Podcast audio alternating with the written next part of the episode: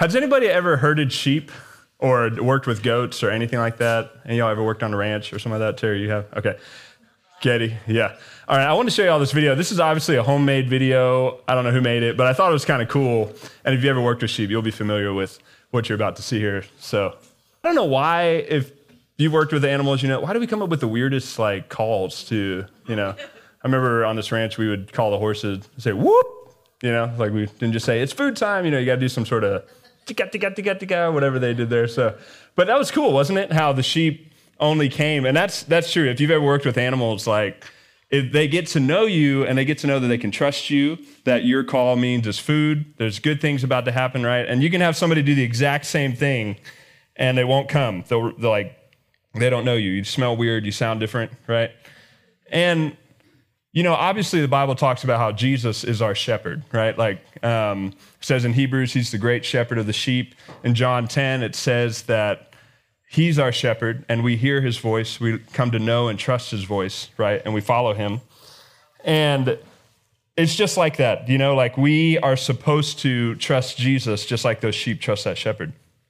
But what I want to talk about today is how when Jesus left, the Bible talks about that he left shepherds down here to take care of his flock, that God, through his under shepherds, if you will, could take care of his church while he's gone, right? And they're supposed to look just like Jesus. They're supposed to be shepherds just like him. They're supposed to be kind, gentle, trustworthy. When the sheep hear the voice of the under shepherd, they're supposed to be able to trust it just like the voice of Jesus. Although we could never replace Jesus, we're supposed to be trustworthy like that, right?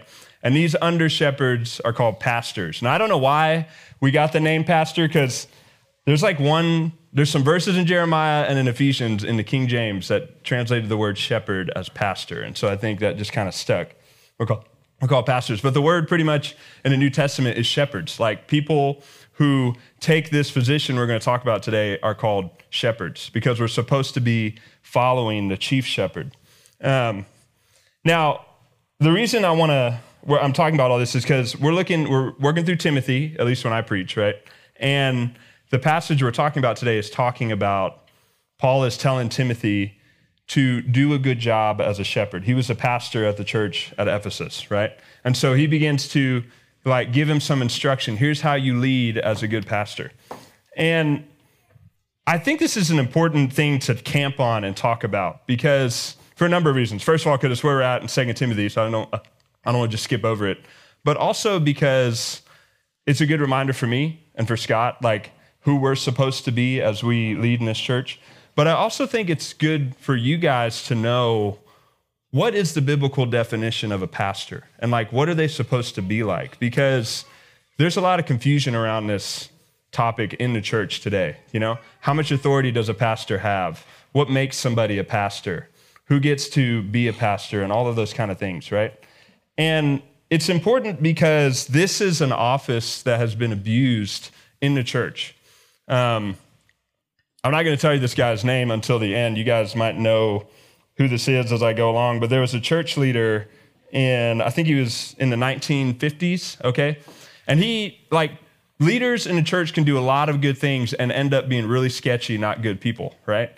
And so it's important to have discernment about who you're putting yourself under. I don't think you're supposed to just like, oh, well, they're a pastor. I'm just supposed to accept whatever they say. I don't think you're supposed to turn your brain off when you come into church, right? Like, I think it's good to know what God expects of a pastor and not to become critical, but to become discerning, to use that knowledge to decide is this person I'm under somebody who's trustworthy?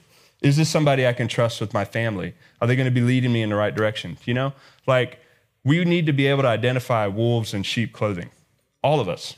And so I here at Haven want to help with that. So there's this leader in the 1950s. He uh, he did a lot of good things. Okay, so like as I was reading about him, I was like, man, this is somebody from the outside I might have really respected. So this was during a time when segregation was big, you know, but he had a racially integrated church. He's a white dude, and he had a lot of but he it didn't matter he had anybody and everybody in his church he adopted kids of different races one time for whatever reason he went to the hospital and he got accidentally put in the black ward because they had different wards back then and he refused to be moved. And he went around emptying the bedpans of all the patients and making their beds. I mean, really awesome stuff, right? But somewhere along the line, oh, and he was also heavily involved in charity, trying to help the community. But somewhere along the line, like he went way off track. Like he started denying the Bible. He started preaching socialism was the gospel. Um, and eventually he became kind of psychotic. He moved, him and his followers went to Guyana, I think is how you say it. They built a compound there. Does Anybody know who I'm talking about yet?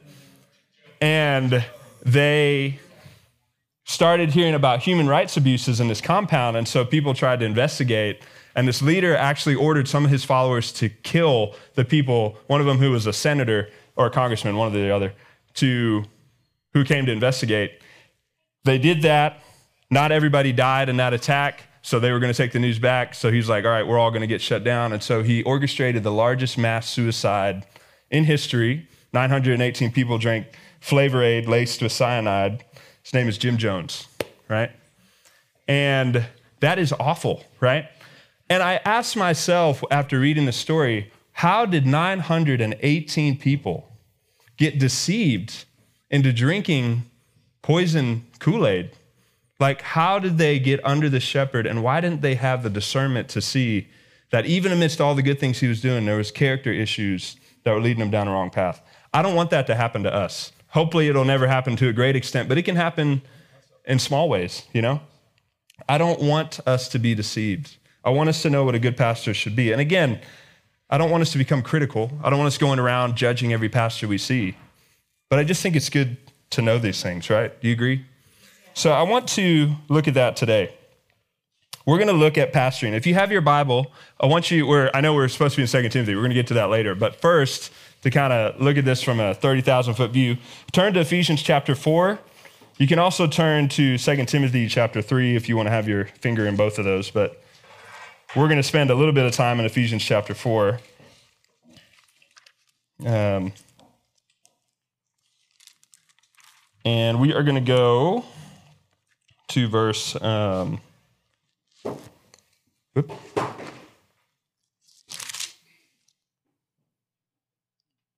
We're going to be in verse 11. All right. Now, in this passage that we're jumping in right into the middle of here, Paul is talking about how Jesus, when he went to heaven, he left gifts. He's giving grace to every believer. Every believer has grace. Every believer has gifts. And then he begins to talk about this, which is really interesting. He says that Oh, yeah. So the first thing I want you to see is that pastoring is a gifting, okay? If you're taking notes, you can write that down. Pastoring is a gifting. So uh, Paul begins to talk about the gifts, and it says he gave the apostles, the prophets, the evangelists, the shepherds or pastors, and teachers. So the offices of the church, the apostle, the prophet, the evangelist, the shepherd, and the teacher, these are not things that someone just decides, I want to be a pastor. It is first and foremost a gift that God gives to certain individuals to serve his church. If somebody is a pastor, legitimately a pastor, is because God has given them the grace and the wisdom to be a shepherd. It is a gift that God gives to certain people. Not everybody has the gift to be a shepherd, and we'll talk about that in a second. But this gift of pastor, as you can see, it's translated as shepherd for a reason because, and we're going to look at another uh, section here in a minute, but someone who's a pastor is they are gifted to care and love and have the wisdom to guide people put under their charge. It's a very personal thing, right? Like, you know, the story of the shepherd who had 99 sheep and he has the one that leaves and he goes after the one. It's that kind of heart. It's not so much of a, I want to direct a program and get a bunch of people here, but I don't really care if I know their names. A pastor's heart is somebody who cares to know the individuals, who cares to walk with them one on one. That is the heart of a shepherd, right? There's a difference between ranching and shepherding, right? If you're a rancher, you can have a thousand cattle and you don't know all their names. You might figure it out when one of them gets sick and you have to pay special attention to that one. But in general, as long as everybody's healthy, you're not really involved with their individual lives, right? But a shepherd doesn't have the ability to lead thousands. He's leading maybe 100, maybe 50, and he knows them individually. Each one is important to him, right? Now, ranching is not bad, but if we're talking about gifted as a shepherd, That is what a shepherd is. Is someone who here, let's look at this. In uh in First Thessalonians, I think this is one of the greatest descriptions of a pastor that I know of in the scriptures. So check this out. Paul's talking about his heart towards the Thessalonian church. Says, We never came with words of flattery, as you know, nor with a pretext for greed. God is witness. Nor did we seek glory from people, whether from you or from others, though we could have made demands as apostles of Christ. But we were gentle among you, like a nursing mother taking care of her own children. So, being affectionately desirous of you, we were ready to share with you not only the gospel of God, but also our own selves, because you had become very dear to us. For you remember, brothers, our labor and toil. We worked night and day that we might not be a burden to any of you while we proclaim to you the gospel of God. You are witnesses, and God also, how holy and righteous and blameless was our conduct toward you, believers. For you know, like a father with his children, we exhorted each one of you and encouraged you and charged you to walk in a manner worthy of God, who calls you into his own kingdom and glory. So, when we read these things, like the Bible doesn't have a job description for pastors, you know, like hit this drop down link and here's the description for pastor. But when you study the Bible and you see this, here's Paul pastoring a church, you begin to understand the heart of a pastor, right? This is the heart of a pastor where, like a father with his children, like a mother with her children, being affectionately desirous, not just wanting to share you the gospel, not just wanting to preach, but wanting to share our lives with you. That is the heart of a pastor, right? And that is a gift. It's not something that you can just make up in yourself. God puts it in people to have this heart for their church. It is something that God does, right? So, a deep concern, readiness to share. And so, some things that stand out to me as I read this um, that I encourage you to write down just to have, if you're taking notes, under the uh, pastoring as a gifting. One thing you can see from this uh, thing we just read in Thessalonians is that character is more important than charisma, right? And that's something that's really important to me. Is you can have people who are really gifted in the pulpit. You can have people who are really influential and charismatic. They can draw a crowd. But at the end of the day, what you're really looking for in a pastor is somebody who's a person of character, right? Can they be trusted in their doctrine? Are they trustworthy in their character? Think of it like this if you approach your pastor and they and you have a disagreement and you want to talk with them about something, are they going to go into rage mode, fly off the handle? Are they somebody who acts the same way in their home or with their buddies than they do at church, right? Because we live in a day and age where like there's a lot of religious hypocrisy, right? People will be pastors of churches and they are not people of character. And that is totally opposite of what God looks for in a pastor. You could have somebody who can move crowds, but if they're not a person of character, ultimately their ministry is going to fall apart. And that's what Paul said. He's like, You remember us. We were people of character. You remember how we lived. You remember how we worked. We can say these things to you with a straight face because you know who we were, right? Now, here's something else that is important and very interesting, actually. I, mean, I think a lot of people don't think about this. Pastoring does not mean gifted at preaching. Okay? There's a difference. Unfortunately, in our culture, we've conflated the two where if you're a pastor, you're a preacher, right? If you're a pastor, you're a public speaker. Now, every pastor is supposed to be gifted at teaching. That's part of being an elder, okay? But I could be good at teaching you something one on one, and I could be totally terrible at teaching from up here because of stage fright or you know, talking for an hour is just not my jam or whatever. And so when you're looking for a pastor, you're not looking for somebody who really moves you every time they get in the pulpit, right? Somebody who is just flooring you with their preaching, who can draw a huge crowd. That's not the number one thing. The number one thing is who are they and the things that they do teach one on one or however they do it, is it good, godly stuff that can guide you in the right direction, right? Um, it's very possible that some of the best pastors in all time were bad speakers. Even Paul said, uh, I think it was in Second Corinthians, that like he wasn't the greatest speaker, you know? But man, he could write to those Thessalonians and they knew who he was. They knew how Paul cared about them like a father cares about his children, how he would share his life with them, work night and day for them. That's the heart of a pastor, right? Now, um, another reason this is important to understand that pastoring is not the same as preaching is because because we have conflated the two in our modern day culture, there are some people who are not gifted as pastors, who are gifted at preaching, who are in the role of a pastor. Okay? So, what I mean, let's say somebody is gifted as an evangelist. They're really good at sharing the gospel. That's their jam. They love to get as many people under them sharing the gospel. Okay? But they not they may not be gifted as a pastor. It may not be their thing to really like they may want to tell people about jesus but really getting to know everybody and really like digging in with life with everybody that's not really their thing. It doesn't make them a bad person. It's just that's not the heart and gifting god has given them they want to they're always seeing the people who haven't heard the people who don't know the druggie and the addict and all of that. Like they want to go out right? And once you're in that's cool but their heart is just for out right now, that's not bad, but imagine because of our culture that somebody with an evangelist heart says, Man, I want to start a church.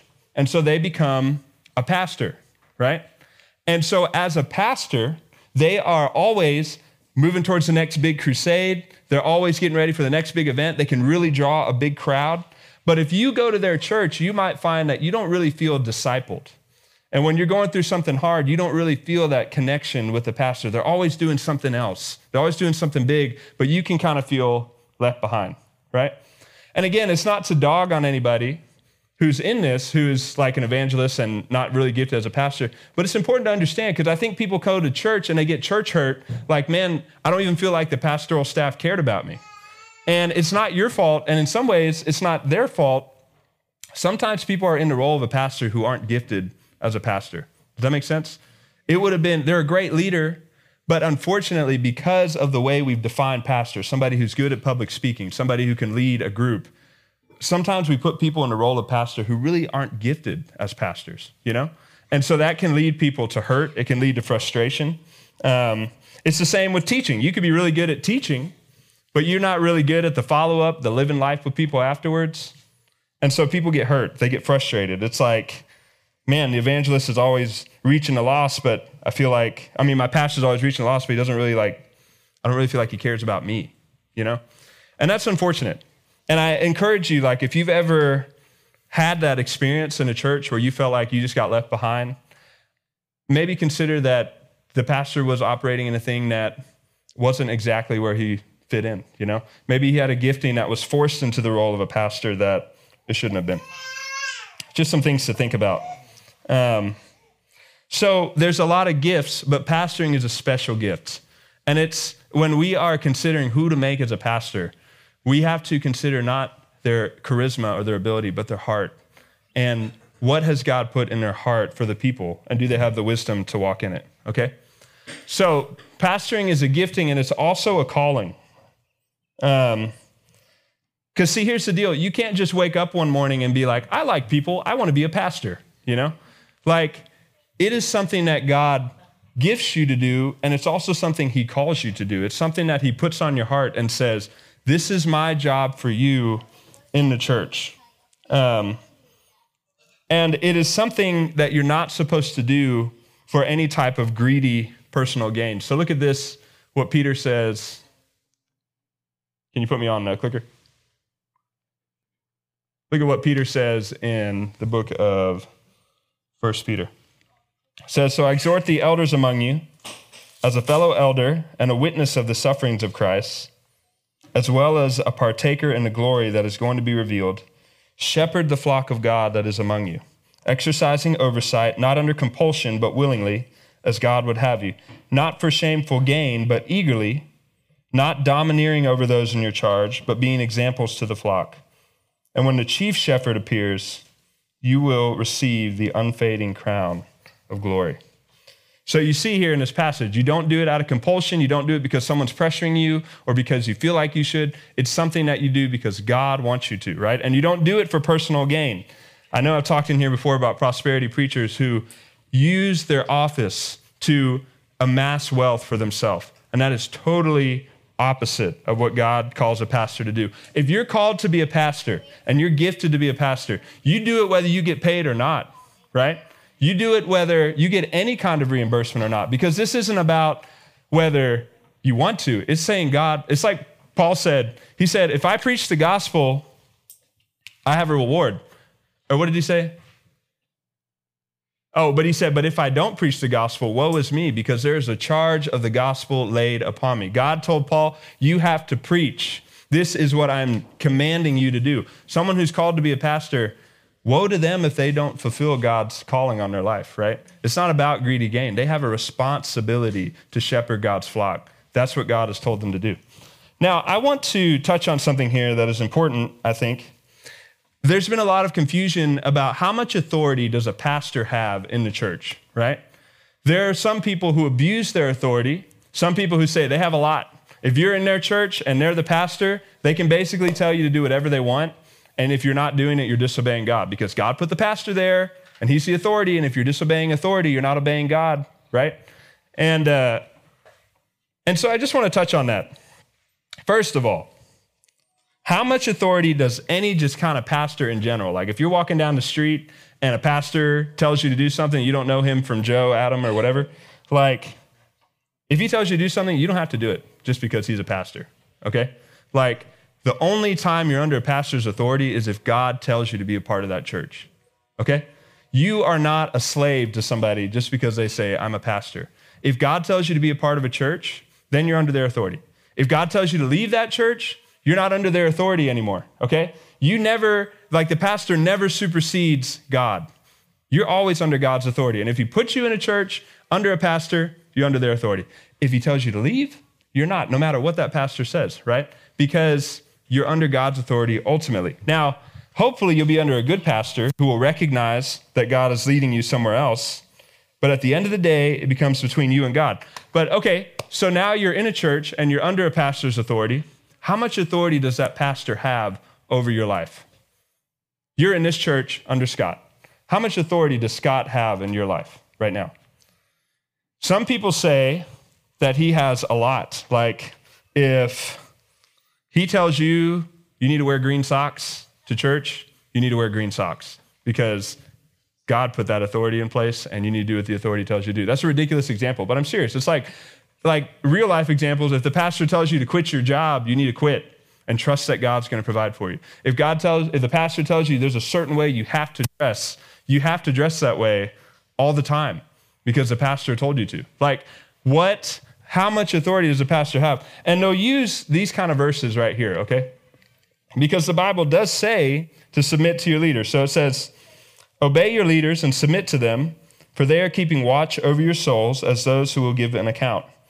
Let them do this with joy and not with groaning, for that would be of no advantage, advantage to you. So they'll use verses like this and say, see, the Bible says you have to submit, and it's just a blanket statement. So whatever the pastor says, you have to do it, right? I think, though, that this is a misunderstanding of the extent of a pastor's authority. Let me give you an example. Every leader has authority within their realm, right? So if I go to work, my boss can tell me what to wear to work. He can tell me how I'm supposed to do things at work. But the minute I'm not at work, his authority no longer has jurisdiction in my life, right? Uh, if you are, you know, eh, there's so many examples like that for work, no matter what your job is. The, the authority of that guy resides in the office, in the sphere that that authority has been given him. So, for example, so what I mean is like with a pastor, his authority is in the things of God, but it's not in everything of all time. So a pastor has authority to tell you what to do in the things of God, but he does not have authority to tell you what to do in things that are not specifically commanded by God. Let me break this down. So anything that God says is right or wrong, I have the authority as a pastor to tell you this is what you should do or you shouldn't do. So if God says stealing is wrong and you're stealing, I have the authority to tell you, hey, you need to stop stealing because God says so. Because here's what we need to understand a pastor's job is not to decide what he likes or what he thinks and tell you to do it. A pastor's job is to tell you what God says and what God thinks and tell you to do it. I'm just passing the message on from the chief shepherd to you, right? So anywhere where God has spoken definitively, I can give you a for sure, this is what you should do.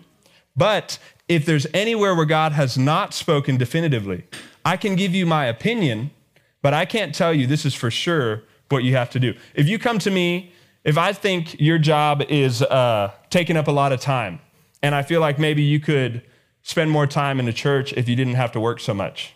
But God didn't say anywhere in here, thou shalt not work at this job at 2021 in Houston, Texas, right? So I can come to you and I can say, hey, this is my opinion on this matter. I think it's possible you're not you're working too much. Maybe it would be better to spend more time fellowshipping with the body. I want to encourage you to pray about that and take that to the Lord. I can give you my opinion. What I can't do is come to you and say, you have to quit this job because I say so. I don't have that authority because God has not directly said that in the scriptures. Do you understand what I'm saying? This, there's a great example of this in the book of First Corinthians um, that is really neat. You put me back on the clicker. Um, so we're jumping into the middle of a conversation about marriage, but check out how Paul does this because he wasn't one to just throw his weight around. He was under God's authority. So look at this. So he says, To the married, I give this charge, not I, but the Lord. So it's saying, This isn't my opinion. This is what God says. The wife should not separate from her husband, but if she does, she should remain unmarried or else be reconciled to her husband. And the husband should not divorce his wife. Now look at this. To the rest I say, I, not the Lord, that if any brother has a wife who is an unbeliever and she consents to live with him, he should not divorce her. Moving later on into the passage. Now, concerning the, the betrothed, I have no command from the Lord, but I give my judgment as one who by the Lord's mercy is trustworthy. And in this passage, he says, This is what I think will make you the happiest. This is what I think will be the best. But if you decide to do it different, you haven't sinned. There's not a direct command from the Lord on this, but this is what I think as a, someone who's walked with God and has wisdom. This is what a pastor should be right? And there are pastors who have misunderstood the extent of their authority, who want to control people's lives as if they have the right to do that. And that is not the authority God has given us. My job is to pass God's message to you and to tell you to do what God says you should do. Mine is God's job, right? In the areas where God has not given a specific command, I have hopefully wisdom from the Lord. We hopefully have judgment from the Lord that we can share with you, that you can learn from. But at the end of the day, where you go to college, what job you work, who you marry, those things are between you and God, right? And I'd encourage you to listen to wise counsel, but don't let a pastor come in and tell you that you have to do something or you're in rebellion. When if somebody tries to do that, you hold out your Bible and say, Show me the scripture and the verse. Tell them to do it because if they can't, they don't have the right to run your life in that area. It's just that simple, okay? And it's wrong for us to think we can exercise our authority in places where God has not given it to us. Amen. Now, pastoring is a responsibility. We have a great responsibility as pastors. Look at what James says. And remember, as we read this, elders are, pastors are supposed to be able to teach. That's the role of an elder. Maybe not up here, but at least, at least one on one. So it says, Not many of you should become teachers, my brothers, for you know that we who teach will be judged with greater strictness. And this is a serious thing, you know? It's like I've told y'all before if I am not living out the truth, and this is something that humbles me because I make mistakes, you know? I still have struggles. But if I'm not living out the truth and I'm trying to preach to y'all, like what a burden, what a, a scary thing to be hypocritical and carry that before the Lord and be trying to act like a pastor and a leader, you know? Now, if you're in Ephesians, I want to show you what our responsibility is. So, go, so look at again at Ephesians 4, starting in verse 11, the one we just read. So it says, He gave the apostles, the prophets, the evangelists, the shepherds, and the teachers. And I know we're only touching on shepherds right now, but everybody, the apostles, prophets, evangelists, teachers, they all have their role. We're just focusing on the shepherd today. But all of them are to um, work together to accomplish this one goal. Okay, so the goal of the pastor is this it is to equip the saints for the work of the ministry, for the building up of the body of Christ, until we all attain to the unity of the faith and the knowledge of the Son of God, to mature manhood to the measure of the stature of the fullness of Christ. Now, when I read this verse, recently i was like wow that's a lot of stuff in one sentence like paul's like the king of run-on sentences right so I, I made this little graphic here for you. Check this out. So, the pastor's job is to equip you guys for work. okay? And the work you're supposed to do is to build up the body of Christ. So my job up here is to equip you guys to get to work in loving and serving each other so that our body is built up here and everywhere else you go, right?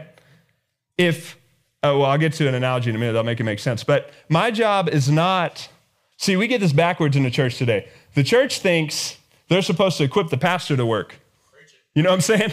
It's like, hey, we're going to pay you to come here and preach to us, and we'll just attend on Sundays. And that's backwards. My job, our job, is to equip you to get to work with your gifts in serving each other and loving each other in this church in order that the body of Christ is built up, okay? And what will happen when this happens, when you guys are equipped and y'all start serving each other and y'all start loving each other, what's going to happen is we're going to be unified in the faith. We're going to come to a deeper knowledge, gnosko, a deep, intimate knowledge of the Son of God. And we're going to become mature until we are walking in the fullest, the tallest measure of Christ's fullness. Because Jesus is here in each of us, right? But unless we are serving and lifting each other up, we will not walk in his fullness as much as he wants us to. And so we equip you to get to work so that these end goals can be accomplished. We can be unified, we can know God, we can be mature, we can be walking in his fullness, okay? When I was thinking about it, I, this analogy struck me that's just made so much sense. So the Bible talks about how God has put us together like the skeleton, and then he's compacted us, as the King James says, or he's knit us together. So you got the skeleton, we're all here, and then we got all these tendons and ligaments tying us together, right? And the pastor's job is to get you to work. So pastors, shepherds, evangelists, they're like neurons. Think about it. Like you guys are like the muscles, the tissue, everything like that, all connecting to each other. And then our job is to take a message from the head and stimulate the muscles so that you guys start working. You know what I'm saying? We are supposed to pass what the head says to you, and that is supposed to motivate you to get to work. If you've got a body that is not moving, you got two problems. Either the muscles aren't responding to the neurons, or the neurons aren't sending the message from the head to the muscles, right? Isn't that cool? That's our job. We are like neurons spread out all over the body, but we're not just here for you to lay like this and we can tell you what the head says. You're supposed to do something with the message of the head, right? You're supposed to move. You're supposed to activate. That is what our job is. If we're not doing that, something's wrong. So that's pretty cool, isn't it? And man, what a responsibility. Like when I get ready to preach a message, I'm not thinking, what would be a really cool message? What would really get people to think I'm an awesome speaker? You know? I'm going before God. God's put it on my heart what book to teach through. I'm saying, okay, God, what do you want to tell the church? What do you want to tell the church through me? Because that's my job, right? And it's not as mystical as it sounds. Sometimes it's just looking at it and reading what God has already said right there, right? But I am trying to stay open to God. Say, God, what do you want to impart to the church through me? That's my job, to be a neuron. The hope is that you guys will be motivated to work. So, how does a pastor complete his responsibility? Now we're going to get into 2 Timothy. So, if you got your Bible and you want to turn there, 2 Timothy chapter 3. If not, it'll be on the screen. We're going to start in verse 16. 2 Timothy 3, verse 16. So, Paul begins to out of this passage, out of this beginning part that we're going to read, he begins to tell Timothy how to be a good pastor. So he says, "All Scripture is breathed out by God. It is profitable for teaching, for reproof, for correction, and for training in righteousness, that the man of God may be complete, equipped for every good work." I charge you in the presence of God and of Christ Jesus, who is to judge the living and the dead by his appearing in his kingdom. Preach the word. Be ready in season and out of season, reprove, rebuke, and exhort with complete patience and teaching. And so, what's cool about this is Paul is telling Timothy, hey, the most, one of the most important things you can do in thinking about pastoring your church is you need to preach the word. He just finishes talking about the scriptures and how they're inspired and how they're trustworthy. And he says, and so you need to preach these scriptures. Now, I want to take kind of a rabbit trail that's going to tie back in here, but I didn't get to get to this last time, and it's just really cool. I want to talk to you just for a second about the nature of the scriptures. So, last time I preached, we talked about how trustworthy they are, right? But the nature of the scriptures is amazing. Some people want to know, like, how did God write the scriptures? Because it says here that it's God breathed or it's inspired by God. Does that mean God just like picked up the writer's hand like a zombie, you know? And or did he tell them word for word what to write? Like they're just God's like, write Isaiah chapter six, you know? And so he writes it out. Like, how did it work? So let's just look at that real quick because there's a cool truth about this that we can learn. Um, so look at how the scriptures are to be understood. Uh, I think it's Peter. No, yeah, Peter is talking to the other disciples, and it says, Brothers, the scripture had to be fulfilled, which the Holy Spirit spoke beforehand by the mouth of David concerning Judas. So the point of this thing is in the middle of a conversation, but he says, Hey, the scriptures were spoken by the Holy Spirit through the mouth of David. And again, the question is, how does this work? Did, did David like become possessed, but in a good way, you know, and like he just starts talking, he can't control himself? Like, how did it work? I think it works like this. And this is why this is cool. Let's say you're driving down the road. I know Courtney does this sometimes, and, and Rochelle. You're driving down the road and you see a homeless person and you feel moved of God to go help that person, right? Like God just drops on your heart, hey, go, go buy him lunch or do something, right? And so you have a choice right then. You can obey that prompting of the Holy Spirit or you can reject it. You obey it, you become in line with the Holy Spirit. And so you could say that that homeless person was fed by the Holy Spirit through the mouth, I mean, through the hand of Courtney, right? That homeless person was fed by the Holy Spirit through the hand of Rochelle. See what I'm saying? And I think it's very similar with how the scriptures are written. The Holy Spirit was leading these people, and they obeyed the prompting of the Holy Spirit. The Spirit's like, hey, I want you to write this down. And they're like, okay. And they start writing down what the Holy Spirit is putting on their heart. And so the Holy Spirit spoke or wrote through their hand and through their mouth. Look at this. Peter's talking about it elsewhere, and he says, We have the prophetic word more fully confirmed, to which you will do well to pay attention, as to a lamp shining in a dark place until the day dawns and the morning star rises in your hearts. Look at this. Knowing this, first of all, that no prophecy of Scripture came from someone's own interpretation. For no prophecy was ever produced by the will of man, but man spoke from God as they were carried along by the Holy Spirit. Isn't that cool? What a great way to describe it. And it's again the same thing. You fed that homeless person as you were carried along by the Holy Spirit. And I think the reason this is cool to me is because God is still doing this today. Like the way, I'm not saying any of us are going to write scripture, but the way He moved people to write scripture, which is awesome and amazing, He is still moving in His children today. God still wants to carry us along and have us do great and amazing things if we will join with Him. And I mean, think about it. All they were doing was just obeying what they didn't know. Like, I don't think David, when he wrote the Psalms, was like, I think I'm going to write a scripture song today that will last for the next, you know, 4,000 years. He didn't know, but God was putting it on his heart and he obeyed that leading. And man, something amazing happened that still touches us today. You go feed that homeless person and you don't know what that can do in their life. You're just obeying as the Holy Spirit carries you along. And God can do things in that person's life you had no idea, right? God is still moving in that way today. One more verse. Concerning this salvation, the prophets who prophesied about the grace that was to be yours searched and inquired carefully. And this is neat. I just love seeing the teamwork here.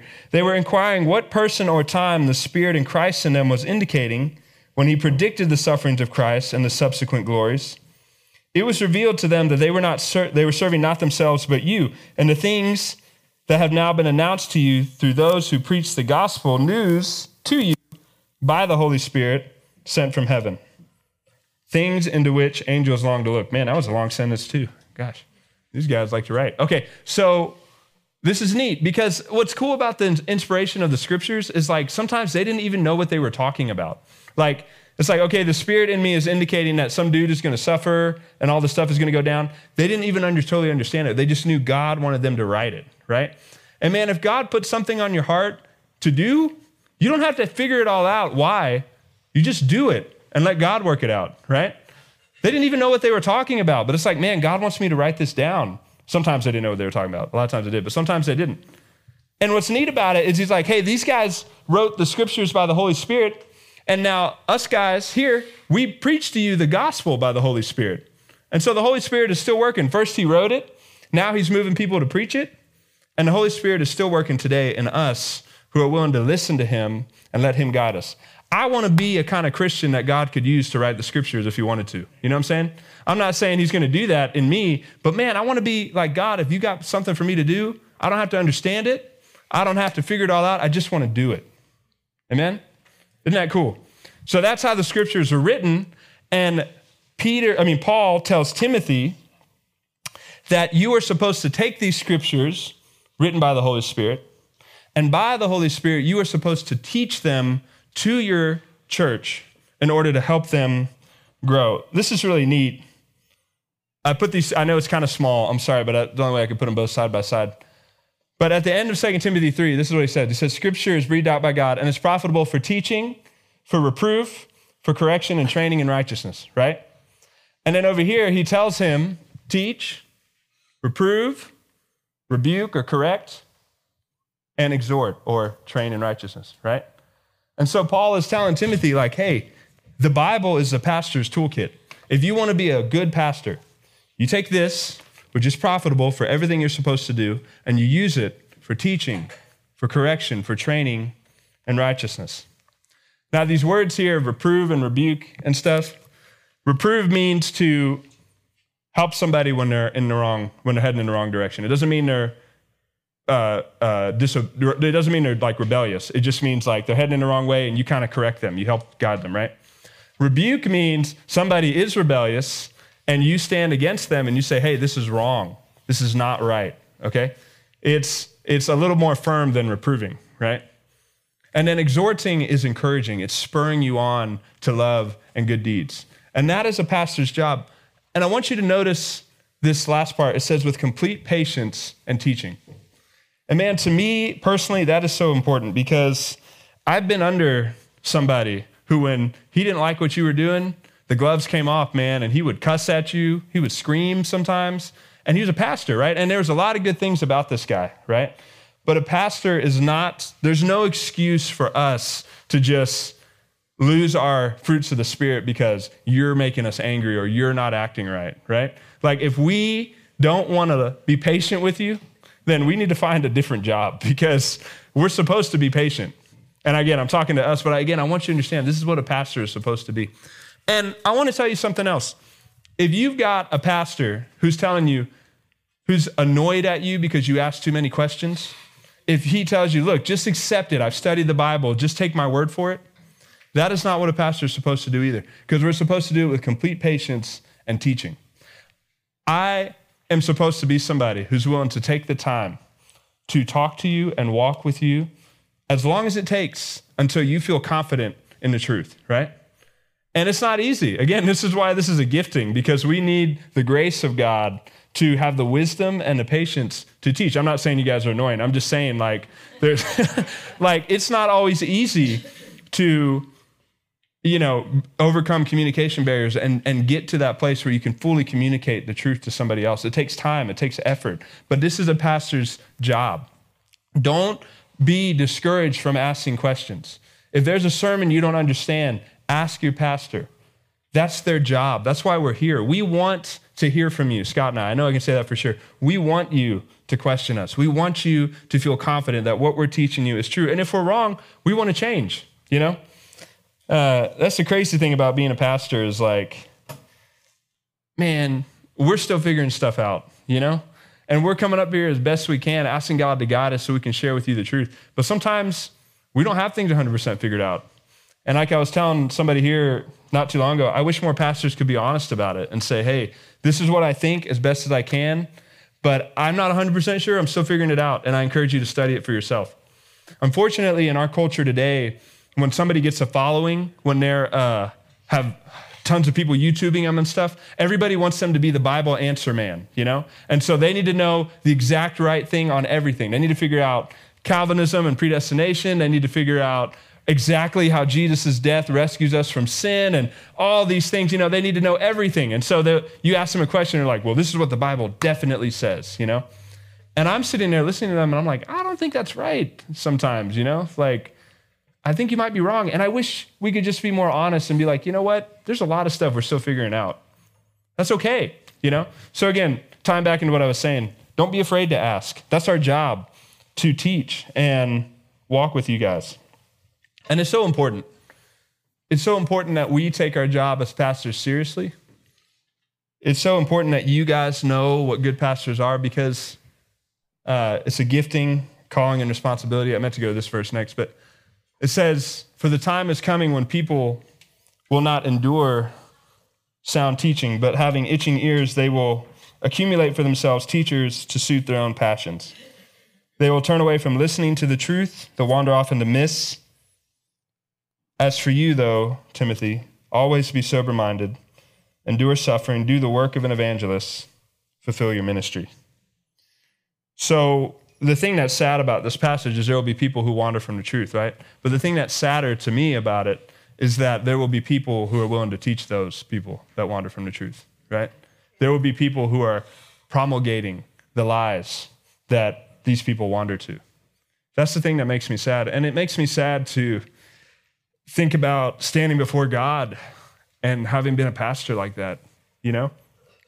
I I don't want to be that that way. I remember this guy in the neighborhood we work in, he's got his problems, but I have a lot of respect for him.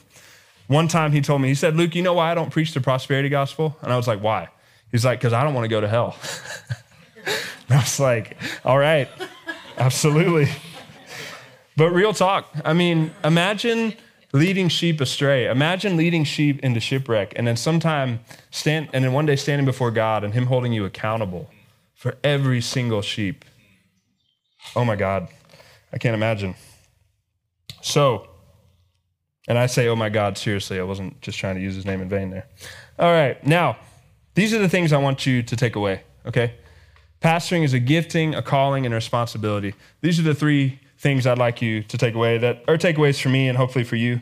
First of all, I'm thankful that we have this kind of pastor in our church. You know, I'm thankful for Scott. And he cried at Thanksgiving. I guess I'll cry at Christmas. But, anyways, you know, it's one of the things that drew me to this church and, and the thing that's kept me here is Scott. You know, it's like I know him probably better than most of you in this church. We talk a lot. He shared with me his struggles. And I can tell you that he's a good man. You know, he's a person of integrity. And I thank God for that. Scott isn't perfect we disagree on things sometimes, but he's growing, you know, and he is the kind of person that I feel proud to call my pastor and to follow. And I'm thankful for that. And I want to ask you guys to pray for us because this is a small church, but it's still a big responsibility, you know, to be the kind of man that God wants us to be. We have jobs, we have responsibilities, we have things that fill up our time. We're still figuring a lot of things out. Sometimes we don't know the answers and we make mistakes. And so I just want to ask you guys to pray for us. As we seek to be godly pastors, we need your support. We need your encouragement, you know? Ask for your, your prayers. And then the last thing I wanted to say is I want to encourage you guys that all this stuff I'm talking about for pastoring, gifting, calling, responsibility, they don't just apply to pastors. Like I was talking about earlier, each of you have a gifting. And like I've talked about before in another sermon, your gifting is your calling. Whatever God has gifted you to do, that's where He wants you to serve in the church. And so you have a gifting, you have a calling, and you have a responsibility.